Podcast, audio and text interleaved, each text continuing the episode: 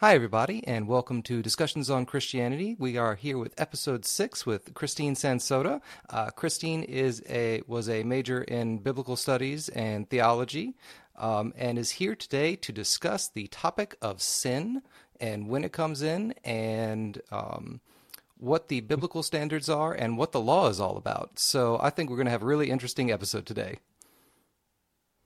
Sounds good. Thank you so much for having me, Adam. Thanks for being on, Christine. All right. So you were telling me that you had a conversation with um, someone that you were, well, recently anyways, that you were having this discussion and you wanted to talk about it. Yeah. So we were kind of, uh, I, I realized that we had that theological dis- difference of when a child is born, is that child born in sin or is that child born innocent? And uh, if it's one or the other, when does the switch happen and how does that kind of go? I...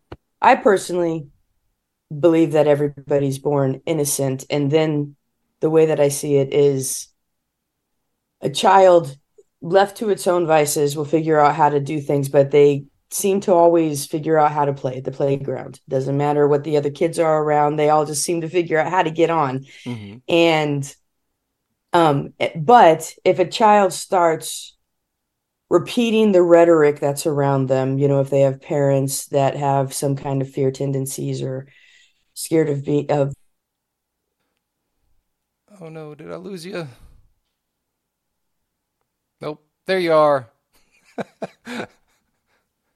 Oh, okay. Okay. I got you back. I have no clue what happened there. That's so funny. It just did a hiccup. Hey, we'll just, you know, struck that one up to the good old technology, right? Right. Yeah, but you were talking yeah, so, about um, children on, on playgrounds and how they can uh, interact with each right? other and do everything naturally without knowledge. And so I, I would definitely Ooh. agree with that. Um, I would also say that it is important theologically, especially for Christians, to agree with that as well and to say that we're not all born as sinners. Um, and this would be important because of the theological role that Jesus plays in the crucifixion and resurrection. If he was not sinless, yeah. then he wouldn't be able to do what he did. Right.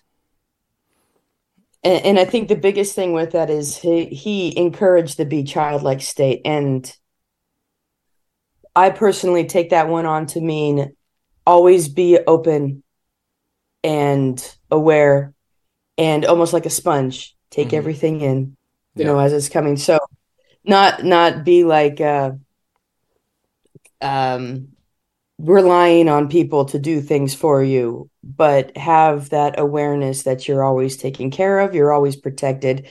There is abundance everywhere. There's nothing to stress about. Be mm-hmm. childlike. And I think kids in that state, they just, they all figure out how to get on. Even if they don't speak the same language, they mm-hmm. will figure out a way to play. And it's really cool to watch. Uh, but what I was discussing with my friend is, when does that change? So when is it that all of a sudden, like um, the way that I had to get down to it to ask him is I, I asked him, so if a baby dies, is that baby going to heaven or hell? Mm-hmm. And he said, well, of course, innocent, innocent. And so my question back was, what age does that change? Yeah. And he started, he started sp- speaking about the bar mitzvah. Mm-hmm. And I, and I said, well, I understand that is in the Jewish tradition and uh, the traditions come around from there, but where is that biblically? And so that's kind of where we had our turnaround, because then he went back to the story of Adam and Eve and original sin mm-hmm. and all of that. My response was, I completely understand that story because they made a choice. The two of them made a choice. Mm-hmm. So of course they would have that foothold on them now of imperfection that they would need to be working towards again to, to be able to be in God's presence. Cause that's all it came down to is God is the, I, I go with the Plato theory of God is the absolute, the absolute of everything, the absolute of love, the absolute of truth, the absolute of honesty, everything like that. So if we have any footholds or any marks on us, it's it's actually because almost like scientifically we can't be there because it, that that little bit yes. will just mm-hmm. kind of explode or what. It is the real side note. Yeah, it's the real yeah. version of what cleanliness means versus uncleanliness, in my personal Spot opinion. On. Yes. Mm-hmm. Yeah, that's a great way. That's a great way to say it. So it's like uh, I I am very far away from um, an angry God or anything like that because of my understanding of that source, what that source is, and how it is represented, and um, and so Adam and Eve made the choice. They mm-hmm. made the choice, which made it where they could not be in God's presence. But my question is, what choice did their children make? When did that happen, that their children would all of a sudden not be in God's presence? Because we know, well, I say no, allegedly, you would think that Adam and Eve, once they had their experience, they did not want their kids to have that experience. So they would have been teaching them the ways of the Lord. Hence the reason why we hear about Cain and Abel and the way that they worked with the fields and they worked with um, the earth and they worked with everything. You know that Adam and Eve were trying to instill in them everything that get them back to the Garden of Eden because um, they didn't want to be waiting another six thousand years, you know, to get back in there. So that's sort of uh, that's sort of where I'm at with the age of innocence. There is a choice that happens there, and kids left to their own devices without repeating or um, mimicking, you know, monkey see, monkey do, mimicking what other adults mm-hmm. or other older children are doing around them. They, for the most hand, they seem kind. They seem, you know, forgiving, even if there's like someone grabs a toy or whatnot. We see all those things of like little kids hugging each other to say sorry or whatnot. They figure, they seem to figure it out. But as we get older and we see through, um, we hear stories through kids about how they become bullies or whatnot, then um, that seems we hear, that's where we hear what either their parents are saying, or yes. that's what we hear of them repeating something they saw on T V or heard in a song. And it we you don't necessarily know if that's what they're thinking, but because they have repeated whatever that is, that's where that innocence is lost, because now it is something that does not allow them in the presence of God, if that makes sense. Yeah, absolutely. Because yeah. it, it is chains that are forged between parent and child that um, can be either positive or negative, depending on how that parent is viewed by the child. So true. Yes. Yes. And that kind of comes down to our cycles that we have. Mm-hmm. You know, I, I, I do fully believe that we're all put here for a reason, that there's something that, you know, we have going on and something that we ourselves are working on for our souls to make it back to source. And in that, in that light, if we don't fully acknowledge that, we can create stumbling blocks for others mm-hmm. and kids, with how absorbent they are and how much they just, they want to, They want to belong. They want to participate. They they show, you know, community in such a different way than what happens when we become adults. You know, we, it's almost like we have to retrain ourselves on how to have that community um, that we had when we were children. Yeah. Yeah. Mm-hmm. Um, so one of the things that I've been thinking on lately is the concept of the law itself and what it represents to us as sin. Um, so, for instance... Um, my train of thought goes, let's take the Ten Commandments and start there.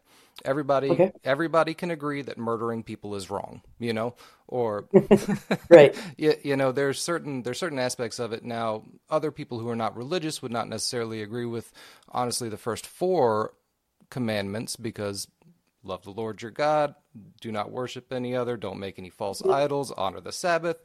Those things are to the non-religious not as important as the things like um, adultery or murder or theft right. or lying, things like that.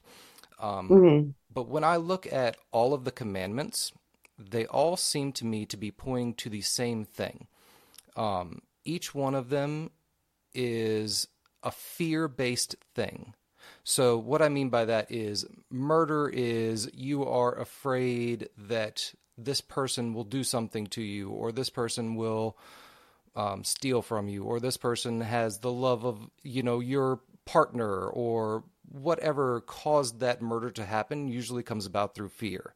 In the same way we have like lying and theft and things like that, it's all fear-based um, actions that we take that hurt others. Mm-hmm. And so I think the law and the commandments are there not only to show us to not work in fear, uh, but to rather work in love. And I think that's the real message of the law and the commandments, is to love one another. And that's why Jesus says it. Um, it's because those laws are there to help us understand that each one of us is a unique being, and action towards that being needs to be taken in a loving attitude and not a fearful attitude.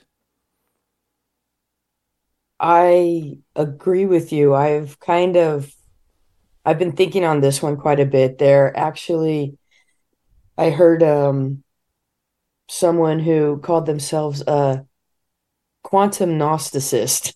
Hmm, I thought that's that interesting. Was, what does that mean? Yeah, great name, right? It, and pretty much what it was, taking Gnosticism, but taking, it was that specific scripture, the Ten Commandments that it went through, mm-hmm. and it was kind of like, here's this from a sort of like a quantum perspective of un- uncapping those a little bit more. And um, I'll find it and I will send it to you. It's I think it was a TikTok video so that you could hear it. Yeah, I'd like to see that. Yeah, um, and pretty much what they did is they kind of took each of those and then just added that little bit of information that we don't necessarily get in our Hebrew to English translation or our Aramaic English translation. You know, uh, one one time I was talking to someone, and it, it the, the best way to describe it is English. You know, you read left to right, all these ancient texts, you're going right to left, which means that if you think about how the hemispheres work in the brain, There's there's so much we're missing because we've actually just swapped it.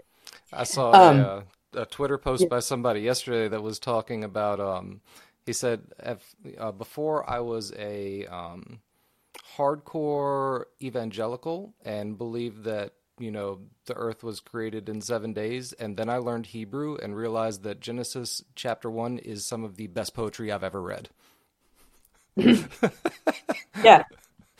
And it just layers upon layers. So it's kind of, it's amazing how, I mean, when you go down to the language, my favorite, my favorite one is Jesus and Peter walking um, after they're having breakfast on the beach, after Jesus has been crucified, and he comes back and he's like, Peter, do you love me? And Peter's like, yep, I love you. You can go watch my sheep. And, you know, if you only see that in the English, you have no idea what's going on there mm-hmm. because of the different levels of what love is. And And that actually kind of, it circles back up to the Ten Commandments, because this idea of love and this concept of love, um, unconditional love, that love that w- that is repeated over and over again throughout the biblical canon mm-hmm. of unconditional love. And people for, don't don't really take the time to define unconditional.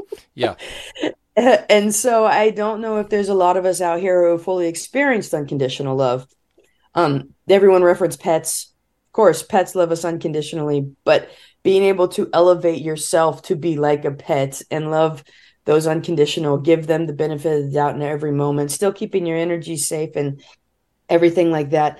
Like uh, one thing with Jesus is uh, I think, uh, uh, unfortunately, we've had a bit, um, the scripture, turn the other cheek, has sort of been used against us to kind of mm-hmm. encourage martyrdom without encouraging the strength that Jesus actually carried. And And so I've kind of flipped back. So going back to the, the commandments, like you said, the law, I, I started kind of breaking it down for my brain to be a little bit more simple, is that there's two cycles. Mm-hmm. There's a give and take cycle, and there's a give and receive cycle.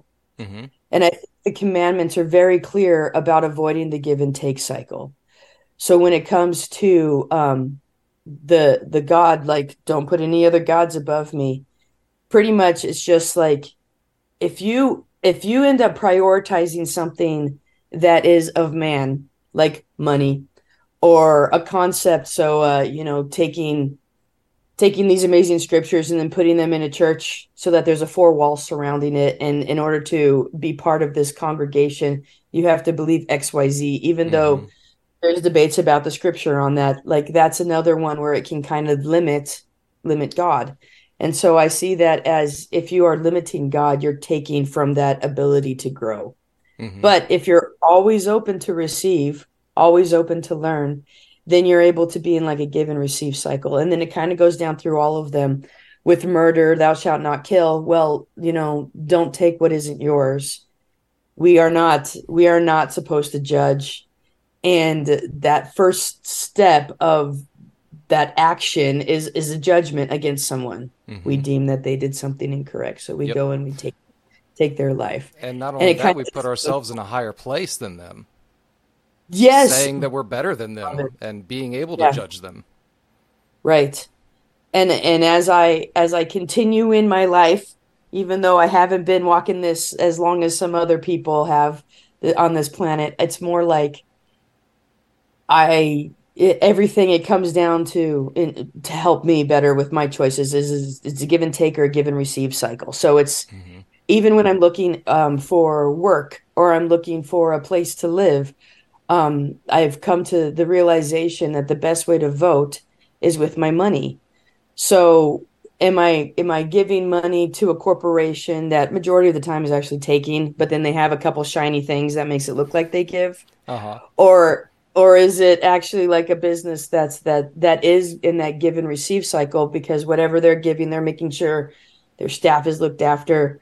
They're choosing. There's a there's actually a local business here that's one of those cute little drive-in, like it's called West Side Drive-In. It's been on some of those those shows mm-hmm. that people go around and eat fancy foods. Anyways, I found out that the owner of this particular place makes sure to uh, hire people who have been in prison. Mm-hmm. So that it helps them be able to get that work ever so that they can get into that. Because, I mean, it goes back to Victor Hugo claimed it in Les Miserables when Jean Valjean's got his yellow ticket, can't get a job anywhere. Yeah. And so he has to switch his name and be someone else in order to actually achieve.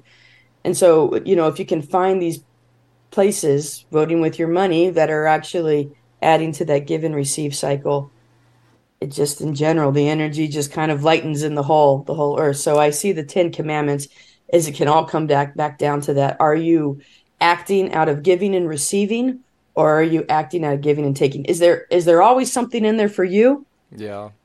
Or are you trusting the abundance that is around us so that you will receive what what is given or whatever? Yeah. No, so absolutely. Sort of... uh, actually, what you said reminded me of C S. Lewis.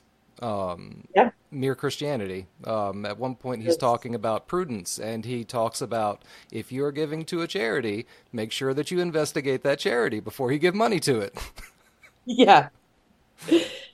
Yeah, one hundred percent. I've been caught out on that so many times, you know? Mm-hmm. And even even churches that I had been a part of and, you know, really was hoping for the best or anything. Once I got behind the four walls and saw what was really going on, um, I just, it was just kind of unfortunate because you could, uh, humans are clever. We are mm-hmm. extremely clever. We are extremely intelligent. And when we put our heads together, we can accomplish anything. So it was just would break my heart a little bit to see how we would justify, um, giving into the ways of the world and try to back it with scripture. Yeah. Especially um, when some of these places are taking like ninety percent of what people give them and giving them to administration fees and, oh, right? We're going to put it in this uh, Securities and Exchange Fund and things like that. Yeah, and and honestly, I feel like all religious texts should be free. You should mm-hmm. be able to find them. You should be able to get them. And so when I, you know, someone's saying that they want a copy of the Bible to be able to read, and it's like they got to drop fifty dollars in order to get that. It devastates me. I don't. There's no justification that you could tell me to say why it is that it's okay. I, I heard someone once say that, well, you have to kind of market yourself with value. I think we were talking about Hillsong and their C Ds. Mm, gotcha. And saying, you know, why why do they cost as much if or or if not more than this is when people still went to the store to buy C Ds. C Ds. Yeah. Right. Yeah. Um I'm sure that it's the same on the, you know, digital downloads, but anyways. Hey, I still uh, remember that time. Right? Yeah. I think you can still find them in stores. Uh, yeah. But I just couldn't in my mind. There's nothing. It always did not sit well with me. And honestly, as I've gotten older, I've trusted that intuition and that gut instinct, because when I have dove into it scripturally, I've always felt like I've had that support from the scripture mm. when I actually dive into what those words mean to unpack them. So, so yeah, that, that behind that four walls, justifying anything that takes is just really sad. And unfortunately, we now live in a, in a day and age where we're seeing that to the extreme of what it has caused with, mm-hmm. with, um, I mean, the Roman Catholic Church has gotten the hardest rap for it, for the, uh, sexual abuse and all of that stuff yeah, that's going on. I mean, that stuff happens in the non, in the non exactly. in the Protestant churches too. Exactly. And and I kind of feel like, for lack of a better term, it's almost like a psyop. If we focus on the Roman Catholic Church, it's like, oh, they're the ones just doing this yeah. so that we can justify. But like, it's, it, unfortunately, that thing right there is something that uh, have been, exceptions have been made in society. And so it's being ignored. Yeah. And, uh, you know, that's, I'm just going to say, going back to biblical times, Jesus knew this was going to happen, and obviously he did, because he made sure that the people he told he was back when he got resurrected was all the people that weren't allowed to go on the witness stand in that time and age. Yeah. Shepherds, women, but he made sure they were the ones that had the truth first. And I look at it now, it's like it's children that are trying to speak the truth to us and rise up that voice or whatnot, and it's all listed in Revelations. So what's going on? It's almost like a step-by-step as to what's happening if you yeah. can see. It's very, um, it's very interesting times that we're living in. Totally, yeah. Because I, I don't want to say one way or another concerning, you know, like end times. Right. yeah.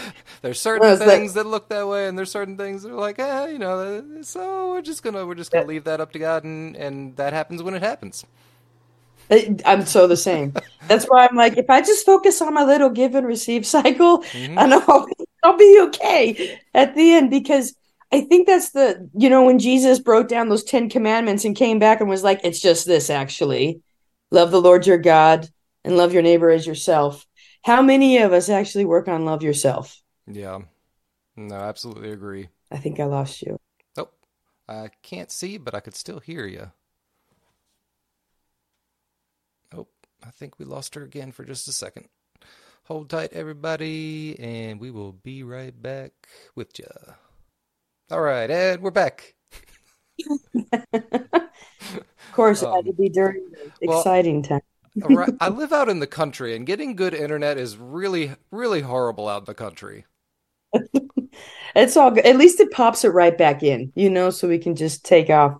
We were at, so that's true enough, and not like, oh, we need to disconnect and reconnect, and all, yeah.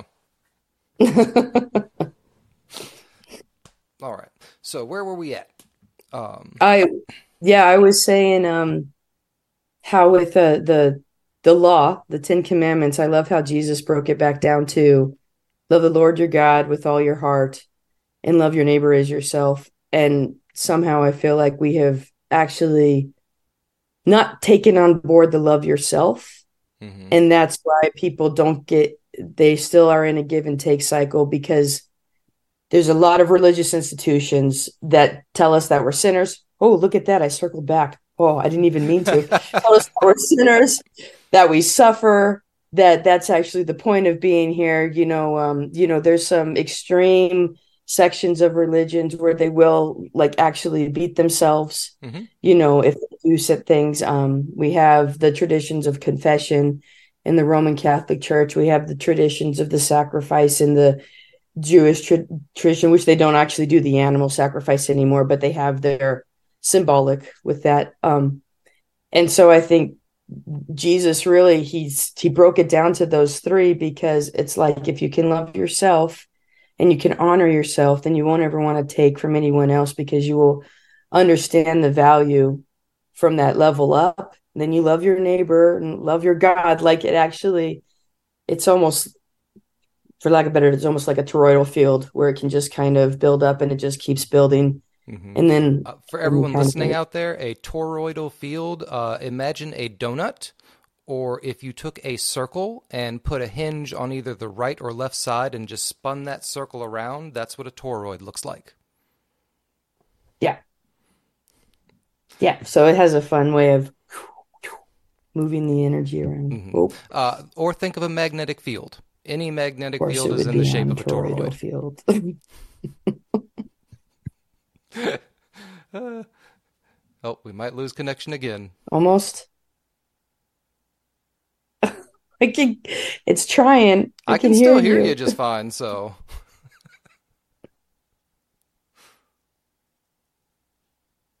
uh, okay.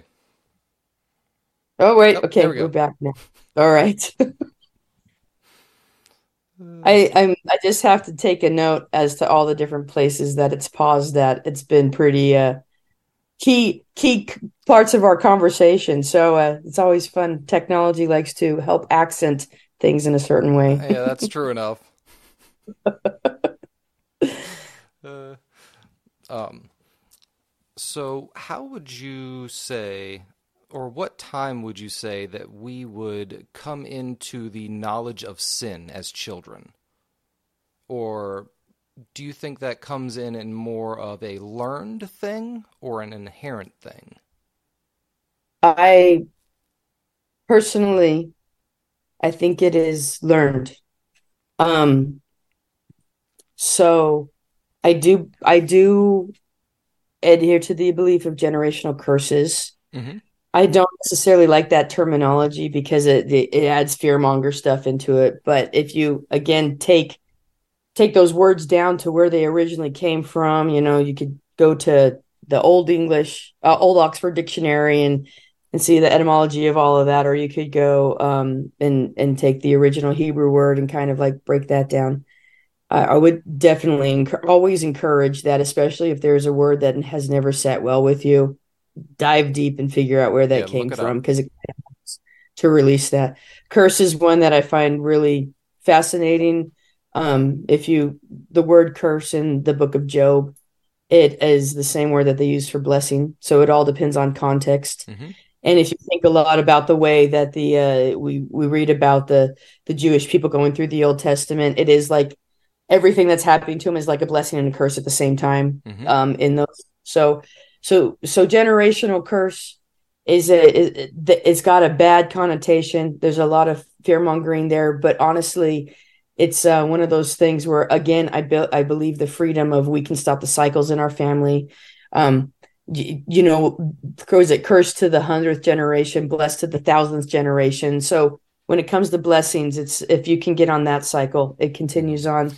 So I think that, um, if someone has the tendency in them as a child, right, they're still kind of in the innocent state. They haven't, uh, we'll just say that this child has had the um, the luxury of not being um, put into a culture or into a religion or into a race that is encouraging hate at a young age. And, and I say hate lightly. Mm-hmm. It's just, you know, something that is against kind of that unconditional, full autonomy kind of a situation that Jesus was really encouraging us to get into.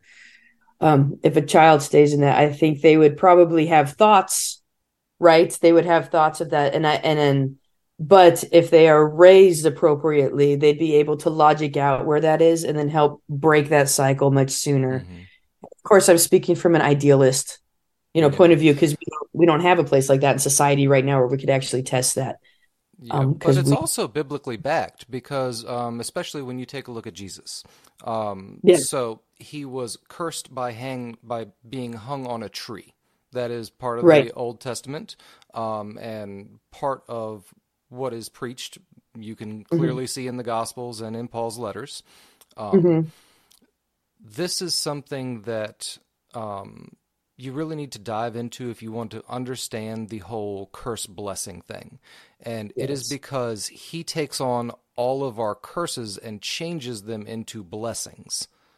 Um, it is a, I don't know what other word to use than an alchemical transformation.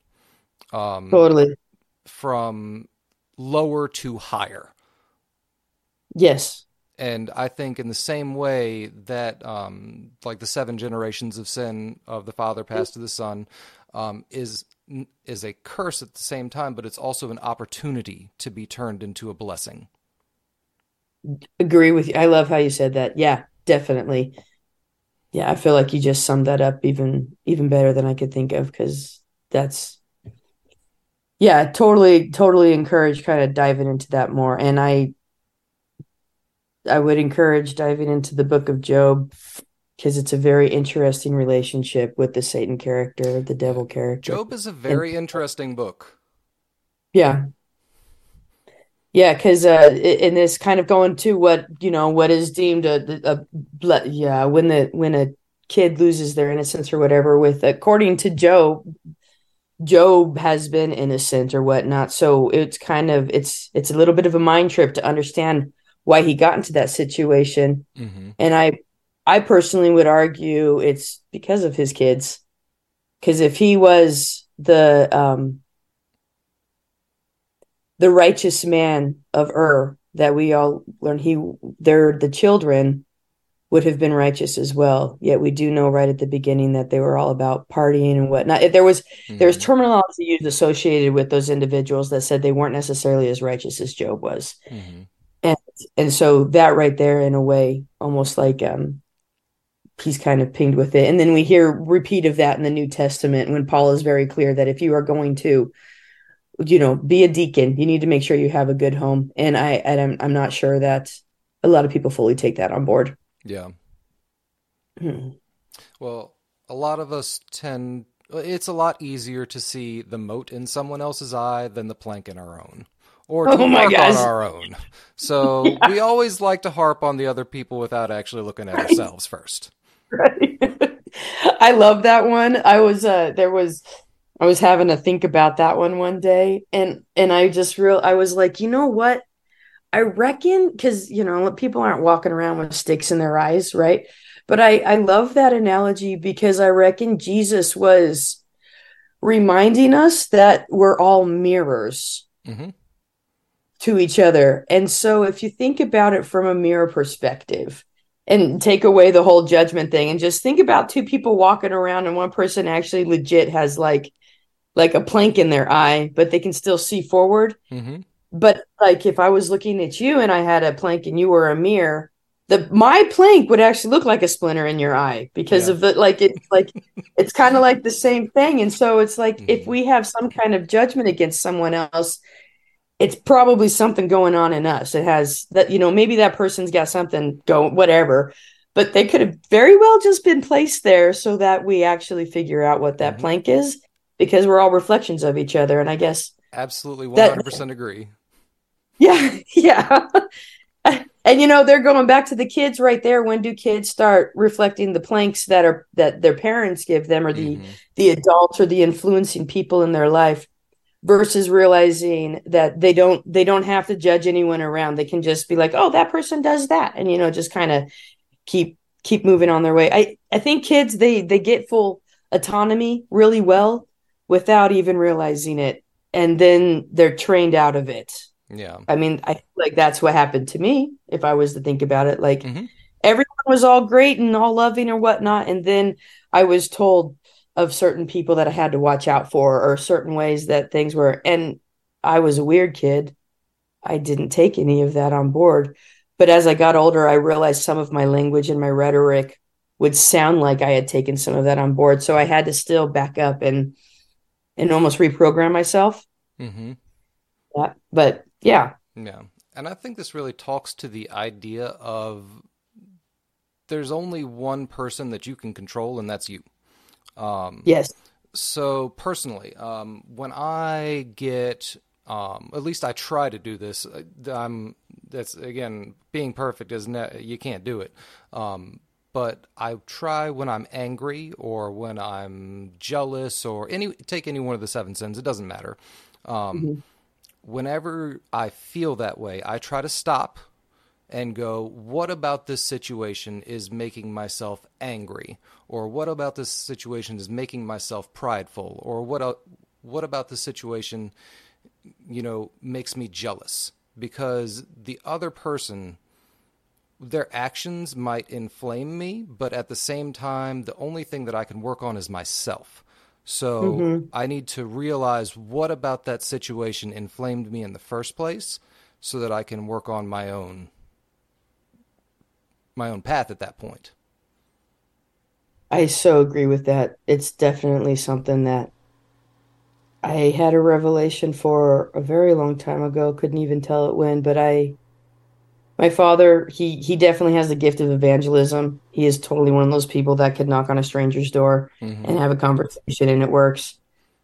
I, my, my gift of evangelism is way different, as in like, not quite like he will wear one of those Jesus shirts and be walking down the street and people will stop him and want to have conversations. Yeah.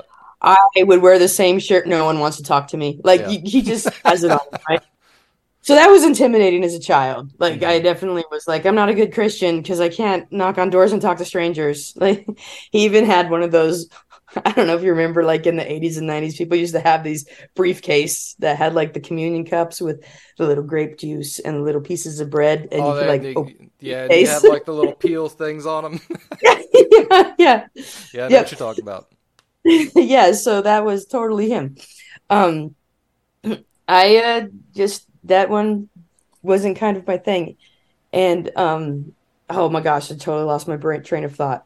What was it that we're talking? You're talking about evangelism and his style versus what you do. Yeah. What was our topic just right before that, that um, you had said? We're talking about. Uh, um, sorry, my cat was trying to try my trying trying to climb my leg. Of course. oh, we're talking about um, the self and how we can only work on ourselves versus. Oh, thank you. Mm-hmm. Thank you. Yeah, so it, it it took a while where I realized I wasn't, my gift was not his. Mm-hmm. Right? So I was judging myself, which very easily um, gave me the foothold to judge others, thinking that they weren't quite quite okay. You know, like, yeah. But, but once I came back down to that one where I stopped judging myself, realizing that we're all the big, glorious, colorful group of people that have all these little idiosyncrasies so that we can all get along and make creative and beautiful things. Mm-hmm. Once you get back down to that, you're just like, oh, you just kind of look around and you appreciate everybody's gifts that they have to offer. And you see how it's almost like an orchestra. It's a lot where, easier you know, to love others. one hundred percent. Yeah, one hundred percent. And, and unconditional love. Like, Not just uh, not just philia, brother love, but like agape. You know, you you have always got someone in your corner that's always going to believe in the best for you. Mm-hmm. No, absolutely yeah. agree, one hundred percent. Yeah, and um, that's kind of what I'm trying to do as well with the podcast is because um, I want to talk to Christians from all different backgrounds. I don't care if you're Catholic. I don't care if you're Protestant. I don't care if you're Gnostic. I don't care if you're mystic. Like, it does not matter to me because each and every one of us is our own walk of life. And for me to try to be like someone else takes away from what I am, and for them to try and be like me takes away from what they are. I agree completely. And I, and I always try to go back to you know, when we were kids or the first time. So wherever, um, you know, religious kind of connections you've got or or how you grew up or whatnot, it's like that first time that you fully understood that unconditional love mm-hmm. and understood what that is, like taking that and just fanning the flame in that is is really amazing because um that's when really beautiful things happen when you see people work together for that. I, I mean, unfortunately, in the society we live in right now, we see a lot more of that when there's a tragedy. Like there has to be something yeah. that's kind of devastating. And then we see the people work together. But um, to be fair, we've, we've seen other people trying to get that kind of community. I, I don't know if you uh, know of uh, this guy. His name is Sadhguru. He's from India. And he... Um, has a movement called the Save Soil Movement. And what he's trying to tell everybody is uh, he, he's trying to get everybody to realize our topsoil is on the way out. Mm-hmm. And we're almost stealing from our future generations because we're not looking after our food supply right now. Yeah, because we've been and hitting so, it with so many chemicals constantly. Yeah, and then refarming the same mm-hmm. land so until there's nothing left. So he's he did a motorcycle bike tour last year through like Europe and Africa, but talking about soil, and the way that he brought it down is that's what we become when we die. Like this is the cycle that we're all mm-hmm. all a part of. So it's like the that common denominator, and um, I love I love that concept of that that movement, because that. Ultimately, in the end, you know, there's where the unconditional love comes. If we can't figure out how to do it in our lifetime, we, we yep. eventually give back, you know. Yep, one yeah. way one way or another, you're giving back. Right. Right. Uh, and it doesn't matter how sinful, well, quote unquote sinful you were, or righteous you were, or innocent you were, you know, your your your body is going to still be given to the future generations. Mm-hmm. In in a way, so I kind of like that concept with that as well. Yeah, no, I I agree. That's a good point too. Yeah, yeah, uh, but yeah, I guess I don't know if I fully answered the question of when I think the age, but I do think it's learned. I think it's I think to act on sin is learned. I think there is a big reason why uh, Jesus focuses on thoughts so much. Mm-hmm. And how you see yourself and how you believe in yourself and what you're thinking, um, because that's where it starts, and that's where you can make a choice on that um, action that comes out. And if you, you know, uh, best way I can think about it kind of was explained to me is if you have a thought that's kind of circling in your head and you don't deal with it, it's either going to end up down in your heart as a as a bitter root. You know, that's going to grow something that's not mm-hmm. going to go anywhere because you're stuffing it down. And that can be something of judging yourself, um, uh, a situation where, you know, for instance, you're walking down the street and you accidentally bump someone's shoulder and they give you like a look that could like stop traffic, right? And you're just like, what the, you know, going on. But you don't know that that person... That, you know, they might have they might have just lost a loved one. They yeah. might have just gotten fired from their job, right? Like, we don't, we're not in there. And so we get to choose how to act on what happens in here. And um, that the concept of, you know, are we our thoughts? Are we our feelings? Are, you know, this is one of those things that people kind of talk about all the time. But at least in here, we actually we can we can step back and we have a little bit of control, whatever the next action is. And I, and I do believe that's why Jesus focused on take captive your thoughts so much, mm-hmm. because that's the first place you can go to really kind of move forward. Yeah, it is the it's the root of where. Well, so in my personal opinion, th- again, this is my personal opinion, is I feel that we are made um, we are an image of God in the same way that God is three. We are three. Uh, we are body, mm-hmm. mind, and spirit. Mm-hmm. Um, And when you study the texts, there is a distinct difference in, like, when Paul is caught up in the Spirit, or the prophets of old um, go into the Spirit. It's a, it's almost kind of like astral projection in what people talk yeah. about today. Um, and so I believe that we have, we are spirit. Spirit is formless. Um, placed into a conscious body, which is our mind, which is inside of a physical body, which is the which is the flesh.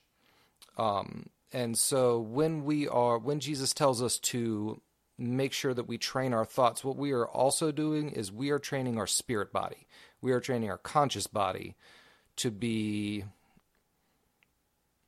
to be better. So I like that, that. So that when we can finally enter the kingdom, we are not controlled by our mind. We instead control the mind. I, I like that a lot. That makes me think of the concept of uh, there's the three D earth and there's the five D earth. And for a, just a high level summary for those who have heard that term, to kind of bring it back where it's a little bit biblically sound, is is um. Think of it kind of like the Old Testament. There was laws. There was certain things you had to do X, Y, Z to get yourself to be in that place where God would accept you after you passed away. And then Jesus comes along in the New Testament and is pretty much like, hey, you're free. you're you're free. Like like the it's the all price good because he paid. Yeah, exactly. And and to be fair, he was kind of preaching that before he died as well. So there there's something in there mm-hmm. where you still would be able to get your freedom if you if you kind of figured out the key that he was trying to give us, right? Mm-hmm. Um, and that like that's uh oh lost the I get so excited with these ones, but but pretty much that's kind of what I was trying to. Oh my gosh, get at. I wish I could remember like my punchline, but it's gone. It's okay. Yeah. Yeah. I think that that training is something that a lot of people don't focus on. Well, they'll focus on for the wrong reasons. Um, yeah.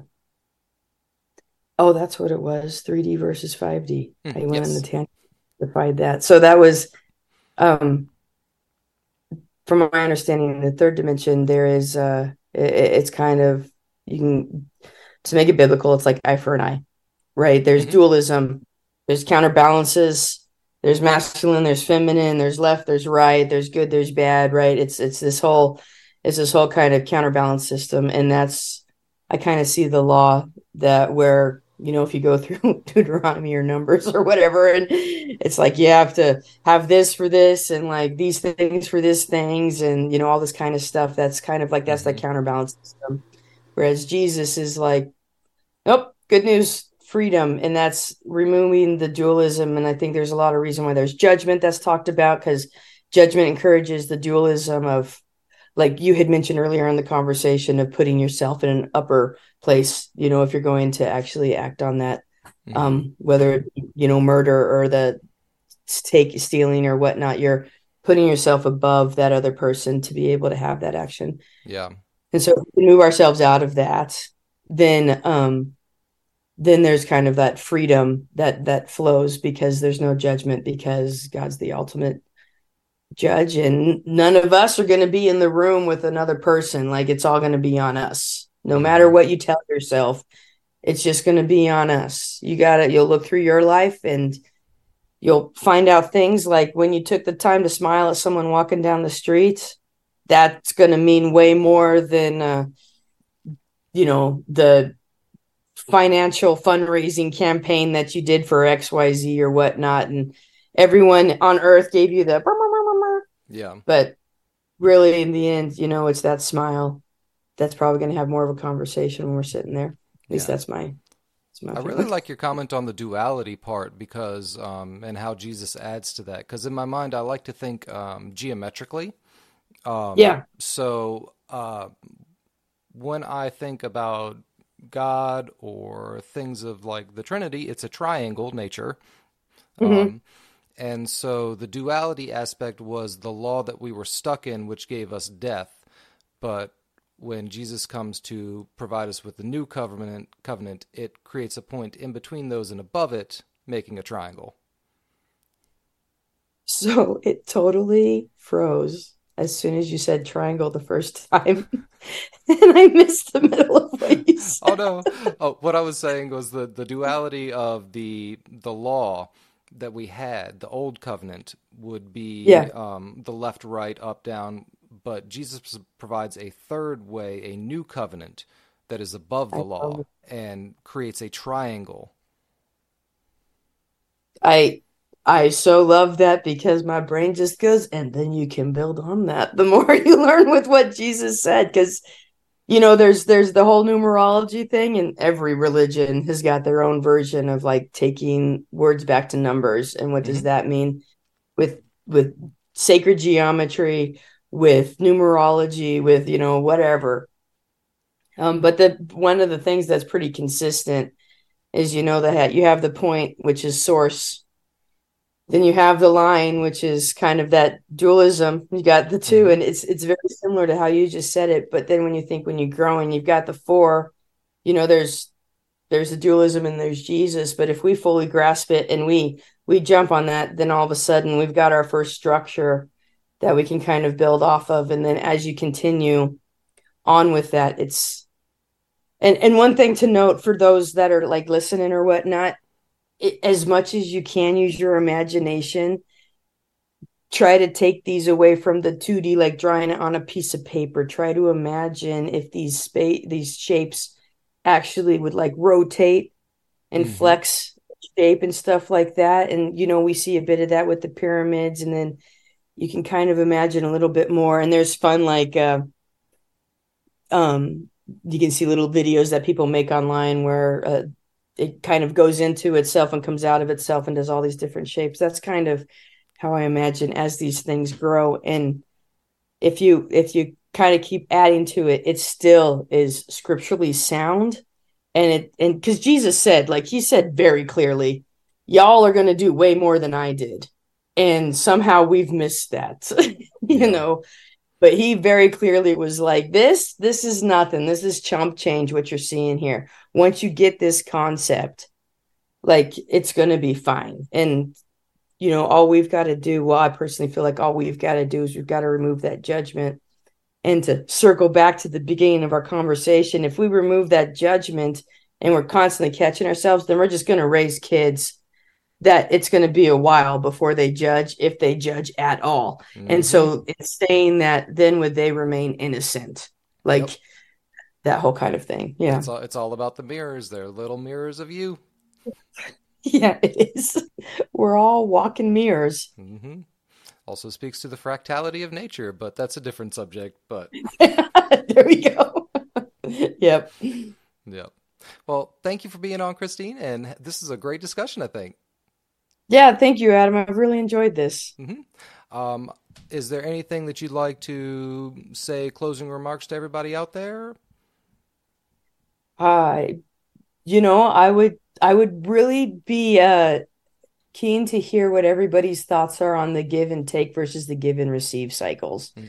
of just of how of explaining that to break things down, because I'm always uh, curious how well these little concepts I put in my head to kind of understand and move forward, how well they resonate with others. Mm-hmm. So that that's that's one that I would just be really keen to hear anything about. Um, if anybody's had any comments, other than that, I uh, really enjoyed this as well. So thank you so much, Adam. Thanks for coming on, Christine. I hope everyone out there has a blessed day, and uh, we will catch you next time.